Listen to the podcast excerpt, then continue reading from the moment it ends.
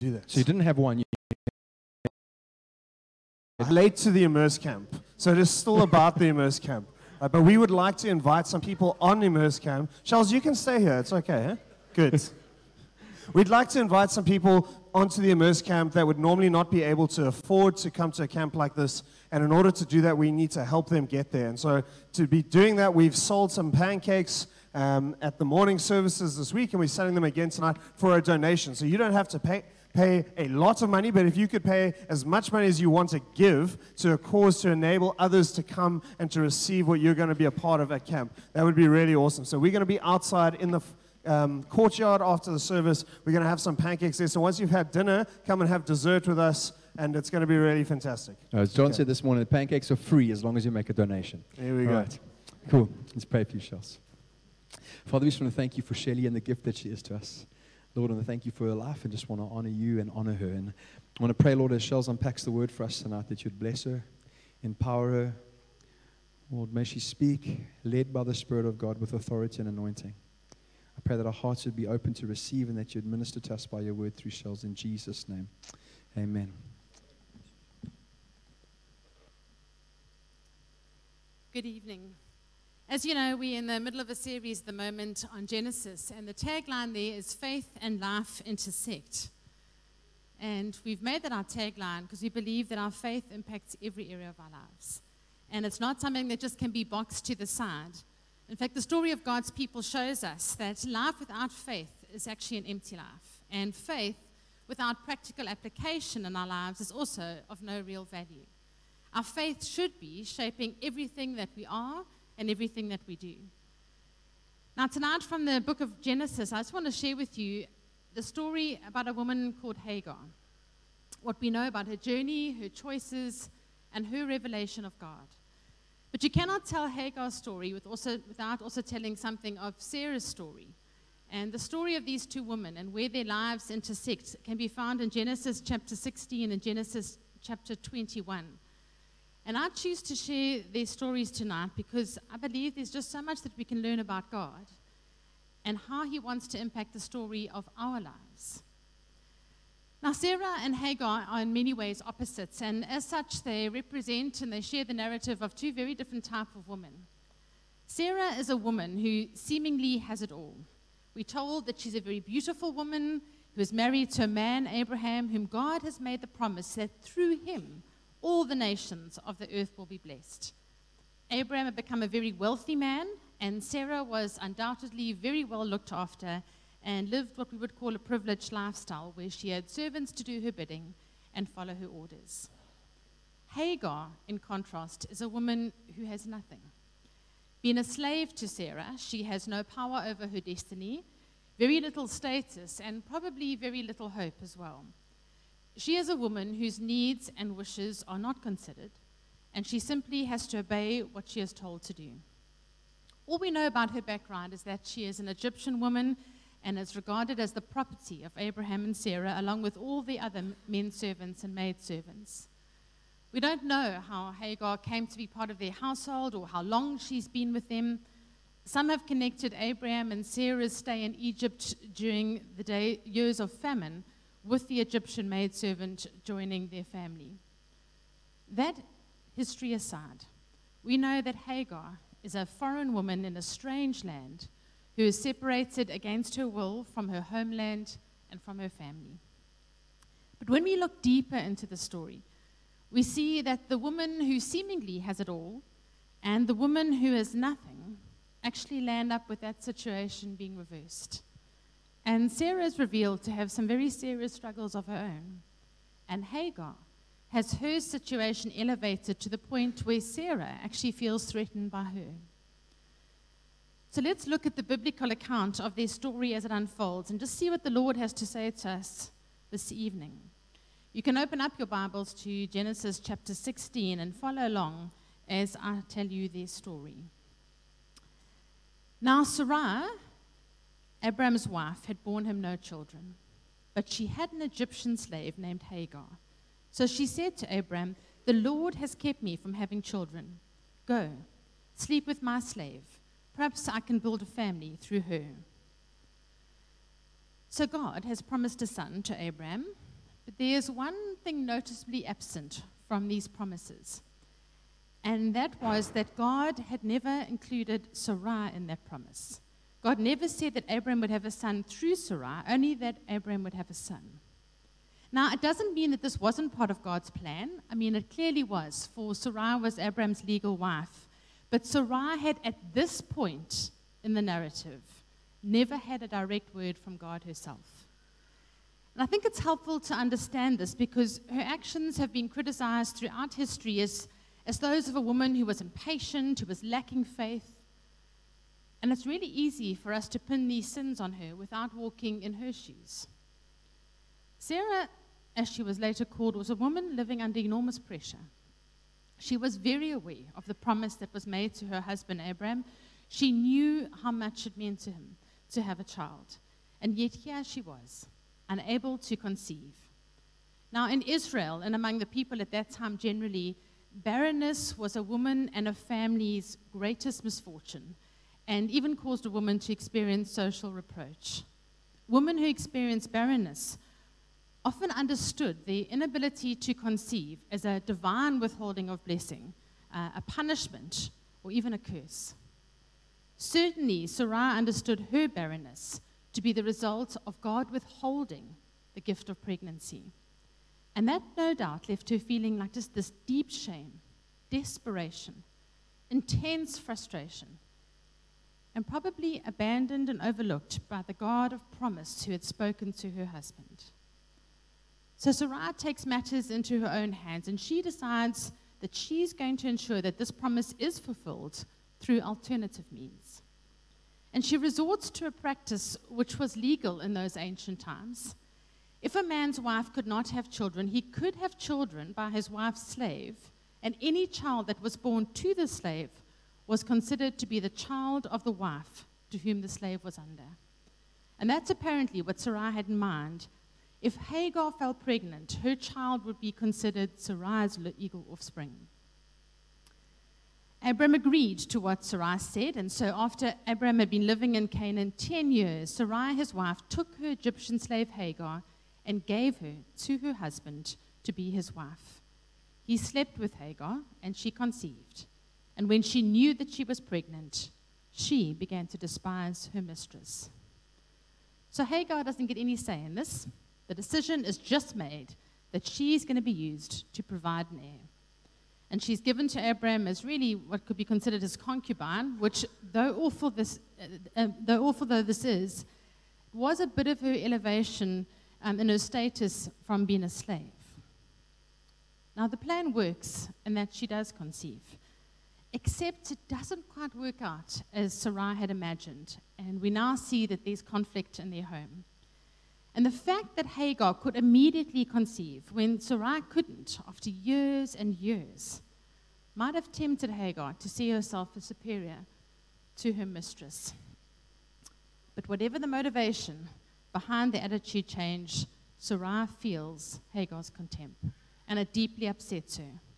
Her plan might have worked, but it wasn't like she imagined the consequences of her actions had implications that she had never anticipated or thought through. And one of those consequences is now marital strife between her and Abram. Then Sarai said to Abram, You are responsible for the wrong that I am suffering. I put my slave in your arms, and now that she knows that she is pregnant, she despises me. May the Lord judge between you and me. Your slave is in your hands, Abram said. Do with her whatever you think best. And then Sarai mistreated Hagar, and so she fled from her. Now, we're not told the specifics of Sarai's mistreatment of Hagar, but it is so unbearable that Hagar feels that her only option is to run away. And it had to have really been a rough time for Hagar, who was used to being treated as a slave, to flee into the desert as a pregnant woman. In fact, I can't think of a more inhospitable environment for a woman in her condition than that. And she doesn't even know where she is going, although it does seem that she heads in the general direction of Egypt. She just knows that she has got to get out of this untenable living environment. The angel of the Lord found Hagar near a spring in the desert. It was the spring that is beside the road to Shur, which was on the northeast border of Egypt. And he said, Hagar, slave of Sarai, where have you come from and where are you going? I'm running away from my mistress Sarai, she answered. So here we see that in the middle of the wilderness, Hagar has an encounter with the angel of the Lord. And the angel of the Lord calls her by name. And this is really significant because up until this point in chapter 16, nobody has spoken to her or about her by name. Both Sarai and Abraham, in their references to her, just call her my slave or your slave. But when the angel of God speaks to her, he says, Hagar, acknowledging her as a person who is known by name to Almighty God. Do you know the name Hagar? It means flight or stranger. But this woman who is fleeing is no stranger to Almighty God. And even though the angel knows the answers, he asks Hagar where she has come from and where she is going. And Hagar only answers one of his two questions, and that rather vaguely. But in response, the angel tells her what she now needs to do. Then the angel of the Lord told her, Go back to your mistress and submit to her. And the angel added, I will increase your descendants so much, so much that they will be too numerous to count. Hagar is the only woman in the Bible who receives a promise from God about descendants. And she has promised that from her will come a multitude of descendants. Very similar, in fact, to the promise that God had given to Abraham in Genesis 15. The angel of the Lord also said to her, You are now pregnant, and you will give birth to a son. You shall name him Ishmael, for the Lord has heard of your misery. She's also the first woman to hear the announcement from an angel that she's going to bear a child. And her son needs to be called Ishmael, which means God hears. God heard Hagar's affliction. And he tells her, too, what kind of man Ishmael will be and what his descendants will be like as well. These words might perhaps not have been what she wanted to hear. He will be a wild donkey of a man. His hand will be against everyone, and everyone's hand against him, and he will live in hostility towards all of his brothers. So Ishmael is going to experience great affliction at the hands of others and also cause great affliction as well. Whereas Abraham's descendants through Sarai will bring blessing to the world, Hagar's will bring strife. And looking ahead in Genesis, we find out that one of Abraham's grandsons, Esau, married Ishmael's daughter. And so it was the Ishmaelite traders, also referred to as Midianite merchants, themselves descended from an Egyptian slave who transported his great grandson Joseph into slavery in Egypt. Hagar now responds. She gave this name to the Lord who spoke to her You are the God who sees me. In Hebrew it says El Roi. For she said, I have now seen the one who sees me. And that is why the well was called Beer Lahai Roi, and it is still there between Kadesh and Bered. So Hagar gives this name to the Lord, El Roi, which means the God who sees me. Do you know this is the only occurrence of El Roi in the Bible? And it is a beautiful, beautiful name of God. Hagar found herself in a nightmare of a situation where she was alone, she was impoverished, she was pregnant with no hope, no future. But the God who sees me had seen Hagar and had seen her predicament. The God who numbers the very hairs on our heads, who knows every detail of our circumstances, past, present, and future. He's the God who met with Hagar. And Hagar discovered that she was not alone and that God had a future for her and a future for her child. God saw her. And it seems the knowledge of this truth gave Hagar the strength that she needed to return to Abraham's tribe. She had a purpose to live for to bear a child who would have an important destiny and to raise that child who would have descendants without number. So Hagar bore Abraham a son, and Abraham gave the name Ishmael to the son that she had borne. Abram was 86 years old when Hagar bore him Ishmael. So she returns, gives birth to her son, who is named Ishmael. We don't know how Sarah treated her upon her return or how she treated the baby, um, but the fact that we're not told much about that seems that they seem to have worked out a sort of a settlement that, that worked for both of them. And now we jump ahead 14 years later to Genesis 21, when Sarah herself now has a son. Now, the Lord was gracious to Sarah, as he had said, and the Lord did for Sarah what he had promised. Sarah became pregnant and bore a son to Abraham in his old age at the very time that God had promised him. And if we just go ahead in the text now to chapter 8, it says, Then the child grew and was weaned. And on the day that Isaac was weaned, Abraham held a great feast. But Sarah saw that the son whom Hagar the Egyptian had borne to Abraham was mocking. And she said to Abraham, Get rid of that slave woman and her son, for that woman's son will never share in the inheritance with my son Isaac. So the old animosity between Sarah and Hagar flares up yet again. Sarah was now really threatened by Ishmael's presence, fearing that he would now take away from her son's inheritance, and she wants both him and Hagar banished. This time it's not Hagar running away, but it's Sarah who is permanently wanting them expelled from the household. The matter distressed Abraham greatly because it concerned his son. At least this time, we see Abraham having some sort of reaction and being a bit distressed about his son, so there's a bit of improvement in that space. But God said to him, Do not be so distressed about the boy and your slave woman.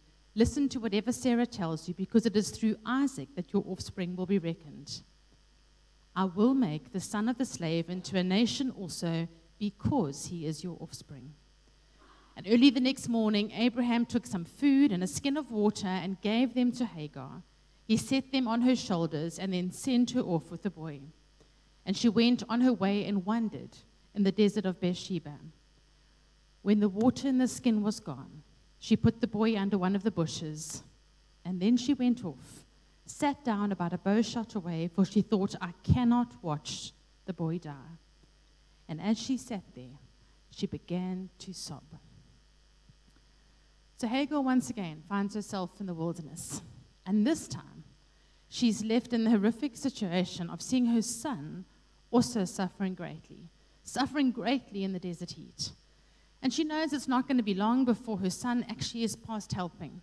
And so, unable to bear her helplessness in the face of Ishmael's anguish, Hagar just sits several meters away and just begins to wail out her grief. Where was El Roi, the God who sees me? Her son was named God Hears. Was God's ear now deaf to their cries? Psalm 69, verse 3, echoes words that surely mirrored what Hagar was experiencing at this point. I am worn out calling for help. My throat is parched. My eyes fail looking for my God. But you know, the wilderness certainly seems to be Hagar's place of encounter with the Almighty. Because it says, God heard the boy crying, and the angel of God called to Hagar from heaven and said to her, What is the matter, Hagar? Do not be afraid.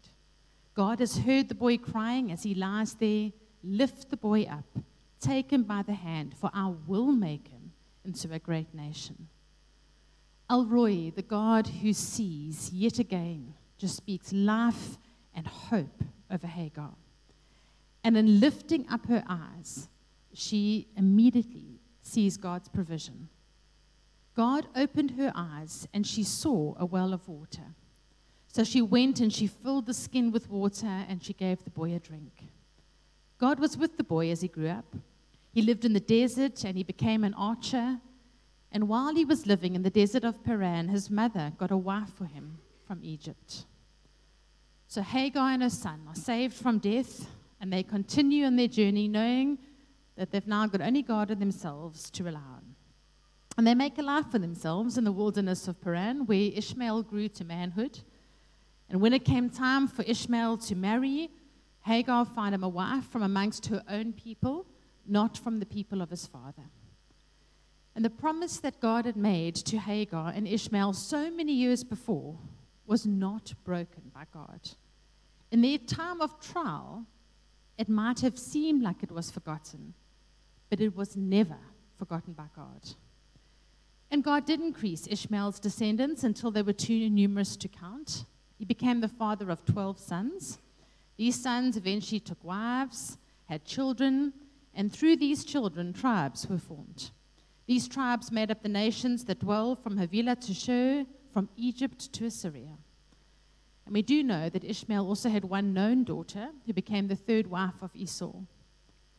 And Ishmael appeared with Isaac at the burial of his father Abraham. And we know that he himself died at the ripe old age of 137. There's two points that I want to share with you that stand out for me about this story. And the first one is this that God is the God of real people. There are many historical accounts in the Old Testament that can leave you feeling really disturbed and sometimes even overwhelmed by the depth of human depravity. And certainly in this region of Genesis, um, they, there are many of them. The story of Sarah and Hagar is no exception. And there are many things that recorded there that I think we're all deeply uncomfortable with. Why would these stories be included in the scriptures? An account of history that we read in the Old Testament is just that. it is the real story of real people who are raw and broken by their sin. And what these accounts show us is the depth of every human's need for Jesus Christ. These are real people with real hopes and dreams and human passions, faith, but also failings. These are people who, yes, step out in faith, but also stumble and doubt and stumble in disobedience. And it is a great reminder to us that God's primary revelation to humanity is not just through a book of doctrines or, or rules that we need to obey, but it is through relationship with real people in real time. God's ultimate revelation to us came in human form. God came to be with us, Emmanuel, in the person of his Son, Jesus Christ, his living word to each one of us. And God wants a relationship with us all. We don't wait, we don't have to wait for our lives to be cleaned and sanitized in order for God to work in us. Because God came for the lost and the broken and the hurting. God came for those who are going through the real and raw seasons of life. And that is where He is able to encounter us. And I fear that many of us can put on masks when we come to church on a Sunday and we, we feel afraid and maybe we feel shamed to share and to show our real and hurting selves. But how else are we to find healing unless we have the freedom to bring into the light that which we carry in the darkness? These community times together are times that we gather as real people in real time and at times raw and broken by our sin. And we need Jesus. We need the ministry of His Holy Spirit in our midst. God will not be shocked by anything that we have to bring to Him because He is the God that has been there for all time and has seen it all. The second thing that stands out is that God sees us and God hears us. Hagar had a real wilderness experience when she ran away. And in the wilderness, she discovered God as El Roi, the God who sees. And the God who saw Hagar is also the God who sees each one of us. He is equally your El Roi, the God who sees you. And Hagar had to have another wilderness experience. And this time she lost everything her home, her husband, her security, her comfort. For 14 years, she had lived with Abraham and Sarah, empowered by the promises that God had spoken to her in the desert. And then she's abandoned yet again in the wilderness. And these promises that God made to her 14 years back seem about to die. She cannot even begin to see hope again. But El Roi, the God who sees, encounters her yet again. And maybe you have also had your own wilderness or desert experience. Perhaps, like Hagar, you find yourselves yet again in the desert. And the hope that has sustained you is also now gone.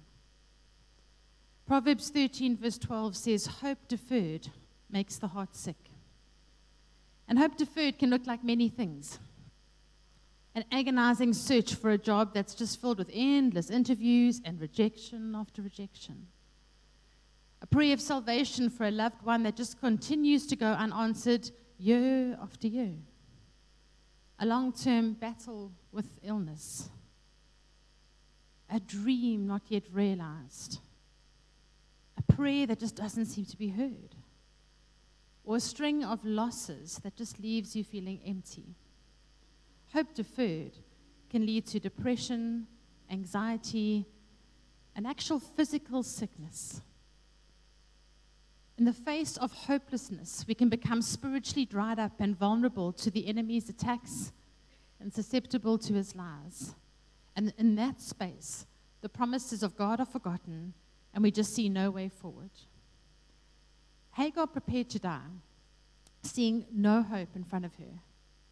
Yet as she lay there weeping, God spoke to her and he said, What is the matter, Hagar? And then he spoke these beautiful words Do not be afraid. Friends, the God who sees you wants to know your need. And he wants to speak words of faith and words of courage over you. Do not be afraid. Hagar, God rather, opened Hagar's eyes. And when he opened her eyes, she was able to see that well of water. And what a powerful reminder to Hagar that he was still the God who sees me. God is referred to by many names throughout the Bible, yet the name that is one of my favorites and has personally meant the most to me and brought me the greatest peace and hope is this name, El Roi. The name only mentioned once in Scripture, the name that means the God who sees me. It is a great reminder that God knows what I'm experiencing, even when I feel that I'm in the wilderness. It is a great reminder that God is the God who understands.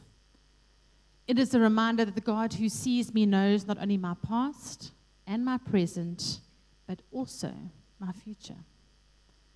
It is a reminder that He is the God who can see the wells of water that I am blinded to, the streams of blessing and refreshing and life that await for me if I will just let Him open my eyes. And it is a reminder that the God who sees me is also the God who will never abandon me. The reality of our life is that it's not always neat and nice. There are not always solutions ahead that remove us from challenging environments. But knowing that we never have to be alone and that God sees us and He knows, it gives me the courage and the faith that no matter what the future holds, God will never leave me nor forsake me, and that His presence and His Spirit in my life will bring purpose and will bring hope. Lauren Daigle is a, a, Christian artist that many of you know, and I believe her songs are incredibly powerful and have ministered profoundly to me. And I just want to read the lyrics of one of her songs to you right now. And they say, Your ways are always higher, your plans are always good. There's not a place where I'll go that you've not already stood. Do not be afraid.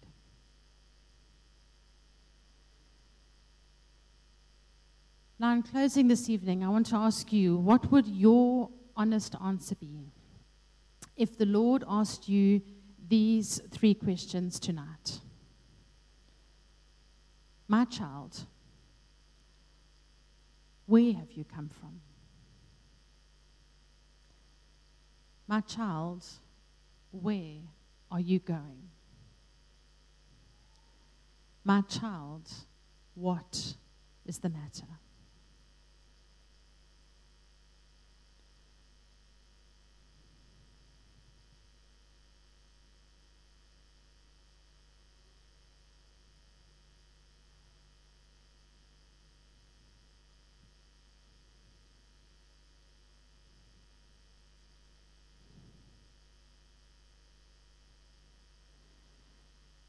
And I'm going to ask you now to all please stand.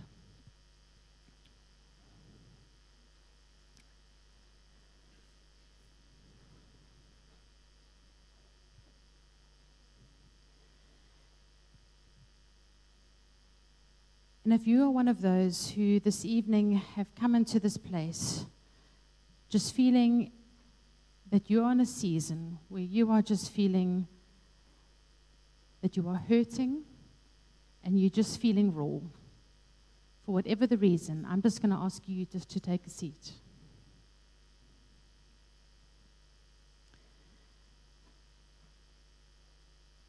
If you are here this evening and you're feeling a bit like Hagar, where you are just feeling, I am in the desert.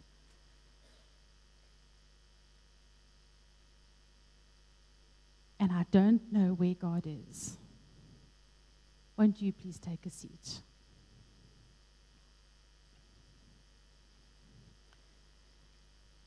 If you're one of those here this evening who, for whatever reason, has just had hope dashed again and again and again, and you are tired and you are weary, I want to invite you to take a seat.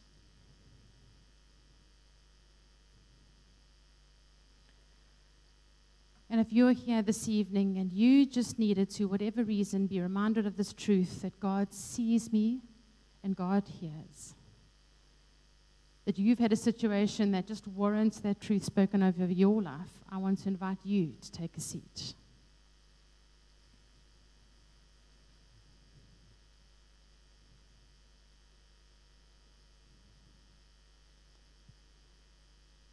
And our community, friends, family, I want to invite all of those who are standing to turn around and lay hands on all of our family who are sitting down this evening. And we are just going to take a few moments just to gather around them. But everyone is, ideally, everyone who's sitting can just have a hand on them. And won't you just quietly pray over them as the Lord leads you?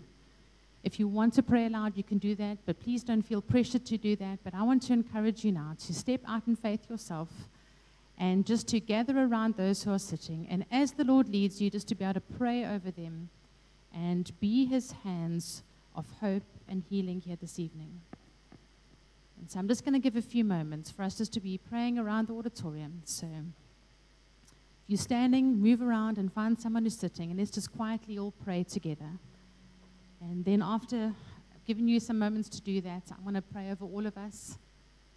And don't move in that time. I want you to stay with your hands praying for those who are sitting because we also want to almost prophetically sing over all of you who are sitting just now as well. So let's just take some moments to pray wherever you are.